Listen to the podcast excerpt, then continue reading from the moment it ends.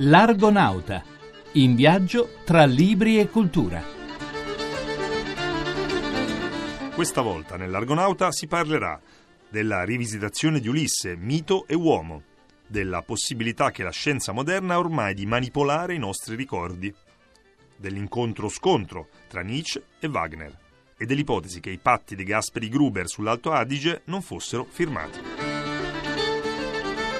Cari argonauti, ricordate certamente la famosa frase Il mio nome è Bond, James Bond. Ebbene, adesso deve essere sostituito da Il mio nome è Nessuno. Chi era Nessuno?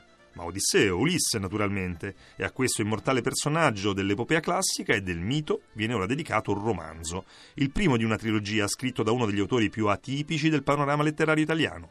Sentiamo il focus di Antonella Ambrosioni da Itaca alla guerra di Troia fino alla sfida delle colonne d'Ercole della conoscenza. Nessun eroe come Ulisse incarna la dimensione della complessità. A questo personaggio, che è una grande metafora dell'esistenza umana, lo storico e scrittore Valerio Massimo Manfredi ha dedicato due volumi editi da Mondadori, il secondo di prossima uscita. Il titolo è Il mio nome è nessuno. Manfredi, qual è il suo Ulisse? Io volevo fare un racconto epico per i nostri giorni un uomo che può ancora essere un modello, però andava raccontato, l'espressione epica è contratta che il poeta era un poeta orale, doveva diciamo, enucleare solo i punti di grande potenza, sottintendere tutto il resto. Per cui tra le pieghe di questi eventi formidabili c'è di tutto e di più. E poi lì però ho sviluppato la storia attraversando tutti i sottintesi del poeta, un garbuglio passionale e sentimentale che ha sviluppato, perché è raccontato come un film. Qual è l'episodio che più si può avvicinare alla sensibilità moderna?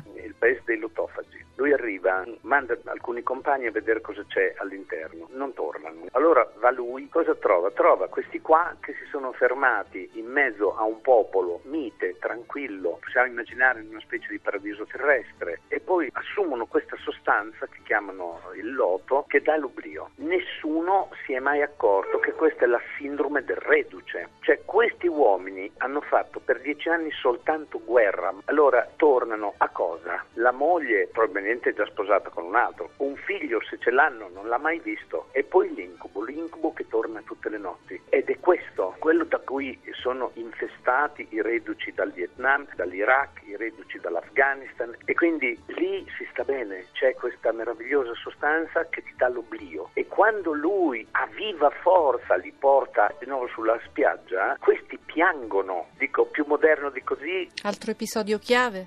Sirene, si fa legare all'albero albero ma vuole sentire tutto. Succede in qualche modo tutti i giorni, chissà a quanti scienziati che fanno esperimenti d'avanguardia o anche inquietanti. Dante ha capito molto bene il suo carattere facendone il campione che sfida ciò che ancora non si conosce. L'undicesimo dell'Odissea innesca il sesto dell'Eneide che innesca il ventiseiesimo dell'inferno, cioè il rimpallo è Nero Virgilio Dante. Lei ha eretto un altro grande monumento ad Alessandro Magno. Siamo con entrambi nella stratosfera dell'immaginario eroico e mitico. Hanno dei punti di contatto? Poi in Alessandro c'è soprattutto Achille per una parentela, lui era convinto di essere discendente da parte di madre. C'è anche in fondo l'Odissea dell'ultimo viaggio che, di cui non abbiamo mai sentito parlare, perché lui si addentra nel continente per arrivare fino alla sponda dell'Oceano Estremo. Alessandro è un eroe moderno, è uno di noi,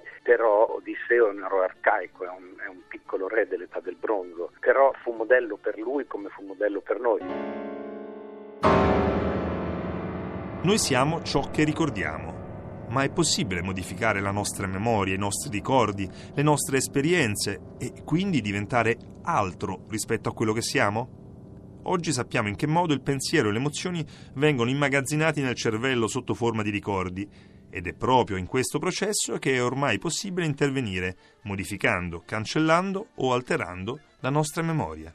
Libri e scienze di Elio Cadelo. Le neuroscienze stanno compiendo in questi ultimi anni incredibili passi in avanti, conquistando conoscenze che solo qualche decennio fa sembravano impensabili. Il nostro cervello comincia non solo a non essere più un organo misterioso, ma addirittura oggi siamo in grado di dirigere in un verso o nell'altro alcune funzioni. La paura, per esempio, può essere rimossa, così come gli stati di ansia o le allucinazioni. Ma che cosa accadrebbe se si decidesse di cancellare dalla nostra mente, per esempio, i cattivi ricordi? Ricordi, oppure interi anni della nostra vita. È una cosa che da qualche tempo non appartiene più solo alla fantascienza, ma anche alla scienza. Naturalmente la perdita dei ricordi e della memoria del passato già avviene naturalmente con l'Alzheimer, che di fatto cancella l'individuo relegandolo in uno spazio-tempo aculturale della società. Ma se questo processo potesse essere fatto selettivamente solo per alcuni ricordi, Andrea Lavazza e Silvia Inglese, nel volume Manipolare La memoria, edito da Mondadori, raccontano lo stato dell'arte della ricerca in questo settore delle neuroscienze, le nuove conoscenze sul cervello e riassumono il dibattito etico che ne scaturisce. Si ben conosce l'amore odio che in filosofia e in musica univa e divideva due nomi immortali come Federico Nietzsche e Riccardo Wagner. Ora un autore italiano ricostruisce tutta la vicenda pubblicando anche gli scritti dell'epoca. Libri e filosofia di Alessandro Giuli. In piena tempesta antiromantica sul finire dell'Ottocento, Friedrich Nietzsche fece scalpore decretando la fine della propria stima per il grande Richard Wagner. Motivo? Il compositore aveva illuso il teorico del superuomo in viso alla moralina moderna, aveva tradito la sua funzione rigeneratrice per ripiegare sull'intimismo decadente. Era anch'egli, parole di Nietzsche, parte di una grave malattia europea. All'editto di Zarathustra rispose niente meno che Gabriele D'Annunzio in tre articoli pubblicati sulla Tribuna nell'estate del 1893. Questi articoli sono stati raccolti e pubblicati dall'editore Elliott con il titolo Il caso Wagner, a cura di Paola Sorge. Leggerli oggi significa immergersi nella sempre vivida capacità visionaria di D'Annunzio, da lui posta al servizio del Wagnerismo visto come un'autobiografia dello spirito occidentale. Sebbene nel caso in questione avesse dimostrato più chiaroveggenza Nietzsche, la testimonianza d'Annunziana riluce per nitore e freschezza, per competenza e stile, ciò che del resto la curatrice del volume non manca di ricordare nel suo pregevole saggio introduttivo. Per decenni la cosiddetta questione dell'Alto Adige ha condizionato la politica interna ed estera italiana, con episodi anche sanguinosi e con una situazione che a 70 anni dalla fine della guerra è sempre problematica. Ma cosa sarebbe successo se non fossero stati firmati i patti che ne sono all'origine? Le svolte della storia di Marco Cimmino. Con la Russia che recalcitrava e gli alleati che applaudivano, a Parigi, durante gli incontri per il trattato di pace, furono firmati i celebri accordi De Gasperi-Gruber che sancirono il destino delle popolazioni sudtirolesi dopo la Seconda Guerra Mondiale. Questi accordi furono dominati da due fattori, la volontà di De Gasperi di mantenere la sua terra, era Trentino, all'Italia, e quella degli anglo-americani di preparare la strada alla vittoria democristiana del 1948. In realtà le popolazioni della provincia di Bolzano avrebbero di gran lunga preferito tornare nell'alveo della loro tradizione, che era ed è tedesca, ma la ragion di Stato prevalse. Se però quegli accordi non avessero avuto luogo, avremmo avuto probabilmente uno scenario italiano assai diverso nel dopoguerra. Per cominciare, non sarebbe esistito un problema altoatesino e oggi nessuno protesterebbe per gli incredibili privilegi concessi alla popolazione della regione autonoma proprio in virtù dell'accordo del 46. Soprattutto però, probabilmente, non si sarebbe dovuto pagare, senza battere ciglio, il terribile prezzo dell'abbandono delle regioni giuliane, istriane e dalmate, quelle sì, italiane nel profondo, all'invasione jugoslava, alle deportazioni, alle uccisioni e infine all'esilio a titolo di compensazione.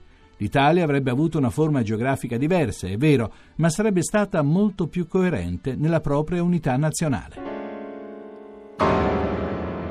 Con questa ipotesi di storia alternativa si conclude oggi la nostra trasmissione. Paolo Corsini saluta tutti gli ascoltatori da appuntamento fra sette giorni, dopo aver ricordato però la posta elettronica argonauta.rai.it e il sito in rete www.argonauta.rai.it. A risentirci. Oh, io non capisco perché, ma ogni periodo c'è qualcuno che se ne viene fuori dicendo che io sono morto. Raga, applausi, applausi